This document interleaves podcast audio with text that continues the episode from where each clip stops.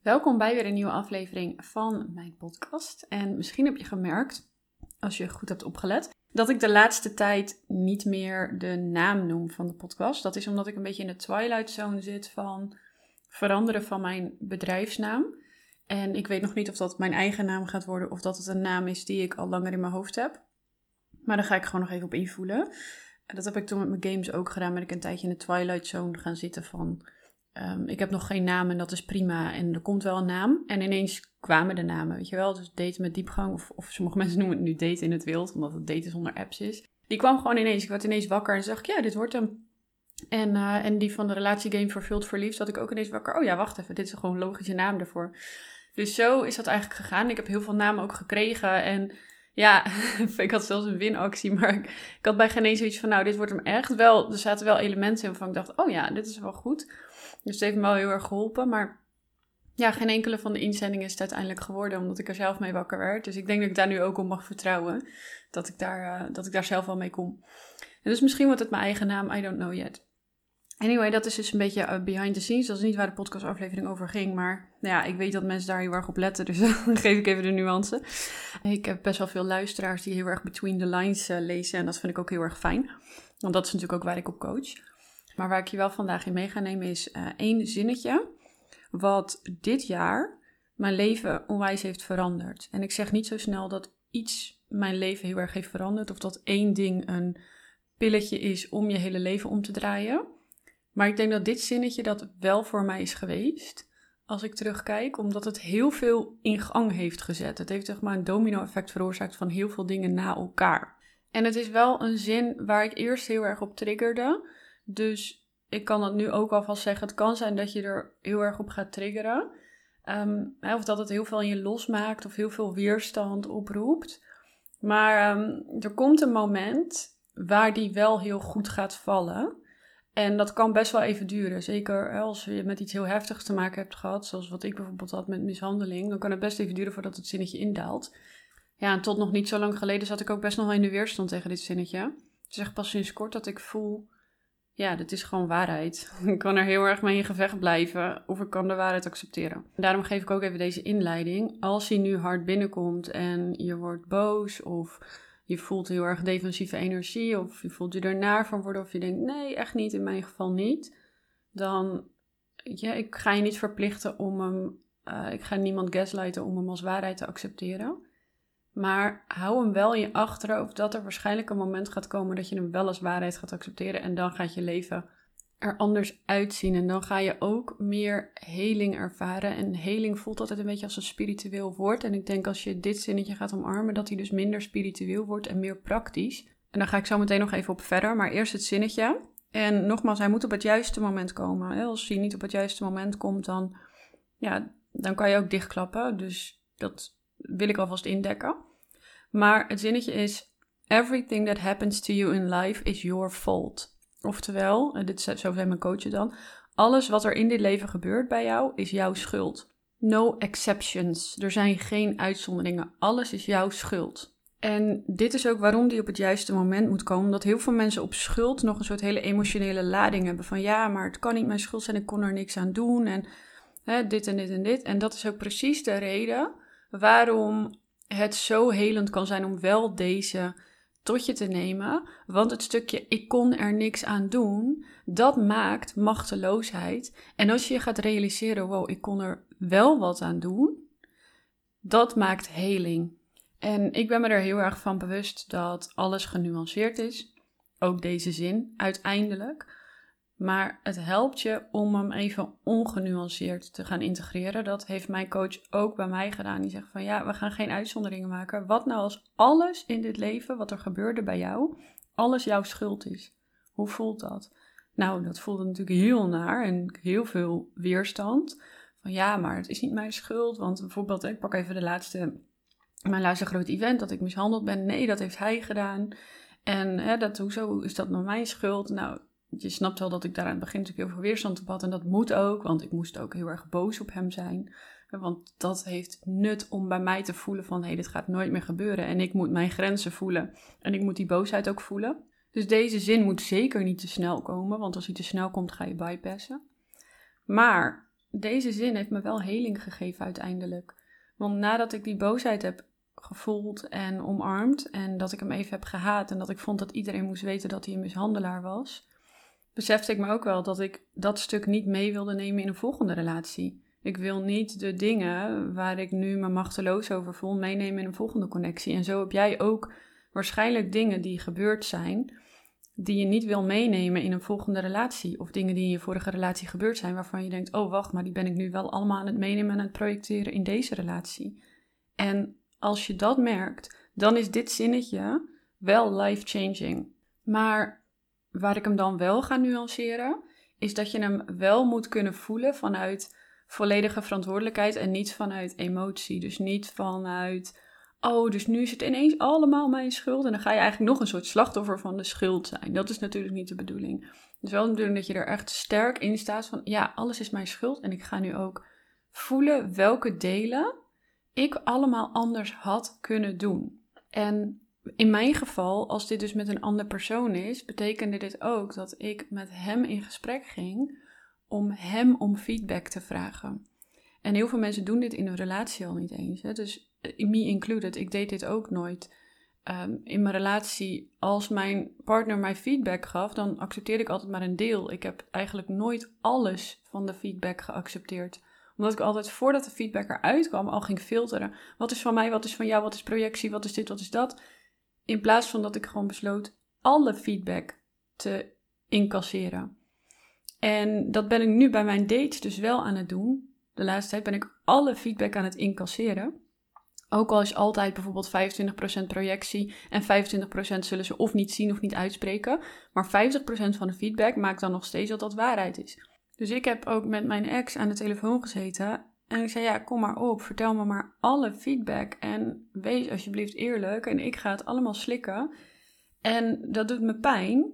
Dat weet ik. En heel veel dingen zal ik voelen: oh ja, maar dat is projectie. En dat was niet, de bedoeling. En dit bedoelde ik zo. En dat bedoelde ik zo. Eh, eh, eh, en dat ging ik allemaal dragen en ownen. En daarin nog steeds luisteren. Nog steeds luisteren. Ook al wilde mijn ego heel graag dingen terugzeggen. Nee, ik ga gewoon luisteren. En dat ik de laatste tijd bij mijn dates. Luister ik ook naar de feedback die zij hebben. En ik haal daar meer uit dan dat ik in heel veel therapiesessies heb gedaan. Want mijn therapeut ziet mij in bepaalde omstandigheden. Mijn partner ziet mij in het dagelijkse leven. En conceptueel gezien weten we ook allemaal: niemand is perfect, dus ik ook niet. Maar in de realiteit gezien gedraag je je daar ook naar en ben je bereid om alle feedback te omarmen en te accepteren. En als ik naar mezelf kijk, eerlijk, ik doe dat pas sinds dit jaar echt volledig. Ik ging altijd al meteen filteren, wat ik net zei. En dan ging ik al heel snel in, dit bedoelde ik niet zo. Terwijl als ik eerst luister en alles tot me neem, kan ik ook daarna uitspreken. Ja, dit klopt. Oké, dit weet ik nog niet, want dit is nu zo overweldigend dat ik het even moet laten inzinken. Nou, in dit deel kan ik je eerlijk zeggen, het, spijt me dat ik je daarmee pijn heb gedaan. En ik bedoelde het op deze manier en wilde je absoluut geen pijn doen. Je, dan kan je in gesprek met elkaar. In plaats van dat je eerst door een bepaalde filter heen kijkt. En de enige reden waarom ik dit kan nu, is omdat ik heb geoond en geaccepteerd. Alles wat mij gebeurt, is mijn schuld. Dus als iemand mij niet aardig vindt, die ik wel aardig vind, of waardoor ik wel aardig gevonden wil worden, dan is dat mijn schuld. En dan kan ik eerlijk kijken met diegene van waarom vind je mij niet aardig? Wil je me die feedback geven? En dan kan ik daar ook in blijven staan in plaats van dat ik defensief daarop reageer of dat ik het niet accepteer. En dat betekent ook dat ik sterk moet staan in oké, wat is van mij en wat is van jou, maar dat komt daarna. Daarom zeg ik ook, dit moet wel op het juiste moment vallen. Want als je nog te veel in triggers gaat en in onzekerheid, kan je daar ook weer door afsluiten als iemand je feedback geeft. Ik weet natuurlijk niet um, wat jouw triggers zijn. Ik weet alleen wat die van mij zijn. Maar ook als dat gebeurt, stel je vraagt feedback aan iemand en het raakt je heel erg in je onzekerheid en je gaat meteen in je schaamte en je denkt meteen, oh, dan ben ik niet goed genoeg. Dan kan je daar ook weer heel veel in groeien, want dan ben je aan het verschuilen in bepaalde verhalen. En dat zei ik net ook wel, soms is het eventjes nodig. Ik had het ook een tijdje nodig om hem even als dader weg te zetten toen ik mishandeld was. Want dat hielp mij om zelf te voelen, hé, hey, dit is niet oké. Maar op een gegeven moment voel je al van, oké, ik ga dit niet meer accepteren, want het is niet oké. Nou, dan kan je ook deze gaan ownen van alles is mijn schuld. Want dat is uiteindelijk wat je heling brengt. En daarom ga ik hem ook niet nuanceren tot eh, ja, alles is mijn verantwoordelijkheid. Nee, gewoon alles is mijn schuld. Want het woord schuld laat ook zien dat je echt iets moet rechtzetten. En dat is ook altijd zo. Als er iets bij je is gebeurd waar je nog heel veel nare gevoelens over hebt, dan heb je iets recht te zetten. En dat kan tegenover jezelf zijn, hè? want het kan jouw schuld zijn dat het is gebeurd. Maar het kan zijn dat je het recht te zetten hebt tegenover jezelf en niet per se tegenover de persoon die dan dat bij jou heeft gedaan. In mijn geval was het beide. Ik had iets recht te zetten tegenover mezelf met de mishandeling en ook tegenover hem. En dat rechtzetten is wat de heling maakt. Want doordat je het gaat rechtzetten, ga je inzichten krijgen inzichten in waar jij eigenlijk tekort hebt geschoten. Bijvoorbeeld waar je eerder weg had kunnen stappen. Waar je eigenlijk intuïtief al voelde: hé, hey, er is iets onveilig, er is iets niet oké. Waar je intuïtief al voelde: hey, hier moet ik me eigenlijk uitspreken of een bepaalde vraag stellen. Maar ik spreek me niet uit en ik stel die vraag niet. En ja, dat komt meestal uit onwetendheid, uit machteloosheid. Maar als je in die onwetendheid en die machteloosheid blijft hangen van, oh, dan was het dus ook niet mijn schuld, dan ga je je niet sterk voelen. En als je tegen jezelf gaat zeggen, en dat is dus de kracht van dit zinnetje, ja, en dat was mijn schuld. En als je de emoties van het woord schuld kan afhalen, dan kan je in een soort krachtige versie van jezelf stappen. Ja, het was mijn schuld en ik bied mijn excuses aan aan mezelf. En ik ga ervoor zorgen dat dit nooit meer gebeurt. Maar dan komt het vanuit rust en niet vanuit een defensieve energie. Want als je nog heel erg zegt, ja, maar het was niet mijn schuld, het was alleen de oorzaak en bla bla. En het woord schuld dan heel erg triggerend ervaart dan ga je niet de kracht ervaren wat het woord schuld kan betekenen als je hem op die manier gaat integreren. En ik gun je dus wel die kracht van dat woord. En dat zei mijn coach ook dus tegen mij: van als je de kracht gaat ervaren van het woord your fault, dan verandert alles voor je. En dan ga je bepaalde dingen die je in vorige relaties hebt gedaan, helemaal niet meer meenemen in je nieuwe relaties. En overal waarvan je niet de schuld op je neemt, dat ga je weer meenemen in een volgende relatie dus dit inzicht heb ik nu ook gekregen over mensen met wie ik dan bijvoorbeeld op date ben en die negatief over hun ex praten. Als je negatief over je ex praat, heb je een deel nog niet verwerkt, heb je een deel verantwoordelijkheid nog niet genomen. En ik praat nu niet meer negatief over mijn ex. Ik kan geen negatief woord meer over hem zeggen. Alleen de feiten. Ja, hij heeft me fysiek mishandeld. En ja, dat was mijn schuld. En dat gaat mij nooit nog een keer gebeuren, omdat ik weet waar mijn schuld lag. En waar heel veel mensen het soort van denken dat heling betekent dat je juist de schuld van de situatie afhaalt, denk ik dat als je de schuld van de situatie afhaalt, dat dat heel veel onmacht geeft. En dat het juist waardevoller is om het hele emotionele triggergedeelte van het woord schuld af te halen. En het woord schuld te zien als iets van wow, maar ik heb het gedaan, dus ik heb er ook gewoon heel veel controle over. En ik denk juist dat dat hetgene is wat heling geeft. Want als ik nu naar mezelf kijk, ben ik een stuk liever geworden, compassievoller, maar ook harder in de beste zin van het woord. Ik kan heel goed voelen, oké, dit is mijn gevoel. En ik spreek dat nu uit en ik ben daar trouw aan. Ik laat me niet meer gaslighten. Ik ben zo goed als niet meer te manipuleren. Ik zeg niet niet meer, want er zijn altijd weer nieuwe challenges waar je dan weer overweldigd raakt of niet weet hoe je erin moet bewegen. En daar kan ik ook weer eh, even machteloos zijn. Hè every level has a new devil, zeggen ze ook zo heel mooi. Ik weet niet of je het devil moet noemen, maar wel nieuw challenge. Maar op alle levels waar ik tot nu toe ben geweest, ben ik niet meer te manipuleren. En dat geeft mij heel veel kracht. En heel veel innerlijke rust. Want ik kan heel veel mediteren. Ik mediteer nu eigenlijk nooit meer. Want voor mij is autorijden en sporten is mijn meditatie. En s'morgens zit ik wel eens vijf minuten eh, in stilte. Dat is ook eigenlijk een vorm van meditatie. Maar het is niet meer dat ik bewust de tijd neem om te mediteren. Dat is meer voor inspiratie of om dingen te analyseren. Maar hetgeen wat mij innerlijke rust geeft, is dat ik weet waar mijn verantwoordelijkheden liggen. Dat ik weet wat mijn invloed is. Dat ik ook die invloed pak. En dat ik ook weet van mezelf dat ik die pak. En ik kan mezelf erin vertrouwen dat ik die invloed pak. Ik voel me een stuk rustiger en sterker nu ik overal verantwoordelijkheid voor pak. Alles wat mij gebeurt. En dan heb ik het niet alleen maar over liefde en relaties, maar dat is natuurlijk wel mijn vakgebied. Dus als ik geen leuke dates aantrek, ja, dat is mijn schuld. Als ik geen leuk gesprek heb met mijn dates, mijn schuld. Als ik gemanipuleerd word door een date, mijn schuld. Als ik het niet voel met een date, mijn schuld. Als hij het niet meer voelt en ik nog wel, mijn schuld. En het mooie daarvan is, is dat ik dus de laatste tijd al mijn dates om feedback vraag. Ik heb mijn ex om feedback gevraagd. Ik heb dat allemaal geoond. En ik heb gevoeld, ja, hier zit gewoon heel veel waarheid in. Ik heb jou daarin pijn gedaan. Wow, ja, daar checkte ik uit. Ik daar, daarmee heb ik je pijn gedaan. Ja, daar gaf ik mijn grens niet aan en heb ik mijn gevoel niet uitgesproken. Heb ik je pijn meegedaan of heb ik het gevoel mee verbroken? Allemaal mijn schuld. Nou, misschien heb je wel een indruk van wat dat nu veranderd heeft voor de dates die ik aantrek, voor de connecties die ik maak. Hoe diep die zijn en hoe fijn het is. En hoe goed ik daarin kan blijven staan, ook in verliefde gevoelens. En dat dus straks mijn 100% guy, want ik ga niet meer voor 90, zelfs niet voor 99, ik ga alleen nog voor 100. En mensen noemen wel eens, ja, perfectionistisch. Ja, ben ik ook. Ik ben perfectionistisch, want ik gun mezelf perfectie. En met perfectie bedoel ik niet iemand die op zijn tenen loopt. Met perfectie bedoel ik iemand die 100% real met me is op alle vlakken. We see each other's crazy and we're standing and we're staying. Dat is wat ik wil. En dat dat dus een fantastische connectie gaat zijn. Waar ik ook in elk geval mijn deel heb gedaan. Ik ga niet meer de shit meenemen van mijn oude relaties. Want dat ben ik nu allemaal aan het opruimen. Of dat heb ik eigenlijk al van een groot deel opgeruimd en geheeld. En er zal dus nog wat zijn natuurlijk. Want je kan niet alles op dit moment zien. Dat zie je pas weer in een nieuwe connectie. Daarom zeg ik ook altijd tegen mijn klanten: blijf daten. Want alleen als je blijft daten kan je jezelf echt zien. Als je alleen maar in je eentje blijft en niet date, zie je jezelf niet op bepaalde vlakken.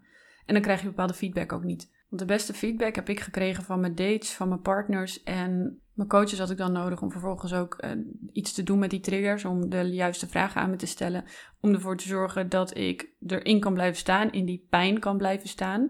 Want dat had ik echt niet gekund zonder mijn coaches en mijn therapeuten. En ook om bepaalde perspectieven te zien die ik niet zie. En daar zijn zij ook heel fijn voor, want dan kunnen ze mooi in spiegelen. En bepaalde overtuigingen die ik nog had, of bepaalde angsten, weerstand, dat konden zij heel mooi prikken in mijn uh, taal, body language, et cetera, wat ik ook voor mijn klanten doe. Maar de directe feedback die ik heb gekregen, de meest pijnlijke ook wel, die heb ik echt gekregen van mijn dates en dus van mijn laatste ex-geliefde. Dus met deze podcastaflevering wil ik je eigenlijk uitnodigen om feedback te vragen aan je dates of geliefde. En om te omarmen dat alles wat jou gebeurt jouw schuld is. Uh, niet om jezelf nogmaals daarmee op te leggen van, oh, dan is het mijn schuld en oh, wat erg. En je wil juist de emotie van het woord schuld afhalen en voelen wat de kracht je kan bieden. Als je voelt, ja, alles is mijn schuld. Dat betekent ook dat ik alles kan veranderen. Whatever happened, ik kan het helen. En heling betekent niet per se dat je iets heel spiritueels hoeft te doen. Heling betekent dat je jezelf kan vertrouwen, mocht er ooit weer zo'n situatie al maar aan het begin van de situatie zich afspelen, dan weet jij al, nee, it's not gonna happen again, want ik vertrouw mijn intuïtie, ik vertrouw mijn gevoel, ik spreek uit wat er uitspreken valt. En ik weet, ik hou mij staande in die situatie als het zich ooit weer voordoet, of ik ga mega op tijd eruit vandaan, omdat mijn intuïtie dit al aangeeft, want die kan bepaalde dingen van micro-expressie van body language al ver van tevoren herkennen voordat ik het kan herkennen.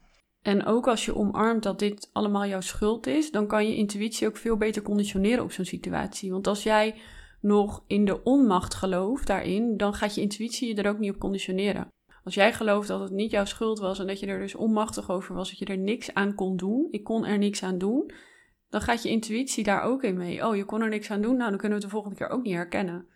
En als je er wel wat aan kon doen en als het dus wel jouw schuld was, dan gaat je intuïtie ook veel scherper conditioneren en dat is wat ik je gun. Dus lieverd, ik hoop dat je hier weer iets aan hebt gehad. Wil je direct gespiegeld worden op deze dingen? Wil je dat ik met je meekijk? Wil je het niet alleen doen? Dan kun je me altijd even een DM sturen op Instagram of een mailtje via info.iristudio.com of vraag even of je op mijn mailinglijst kan, want ik mail ook regelmatig dit soort dingen. Want als je dit vaker hoort, dan gaat het ook beter landen voor je. Maar als je persoonlijk gespiegeld wilt worden of persoonlijke support wil, voel je vrij om een DM te sturen via iris.relaxverliefd. Zo heet ik dus nu nog. En dan kunnen we in gesprek over de mogelijkheden. Lieverd, ik zie je graag in mijn volgende aflevering terug. Thanks voor het luisteren en ik hoop nogmaals dat je er heel veel aan hebt gehad en weer verder kunt.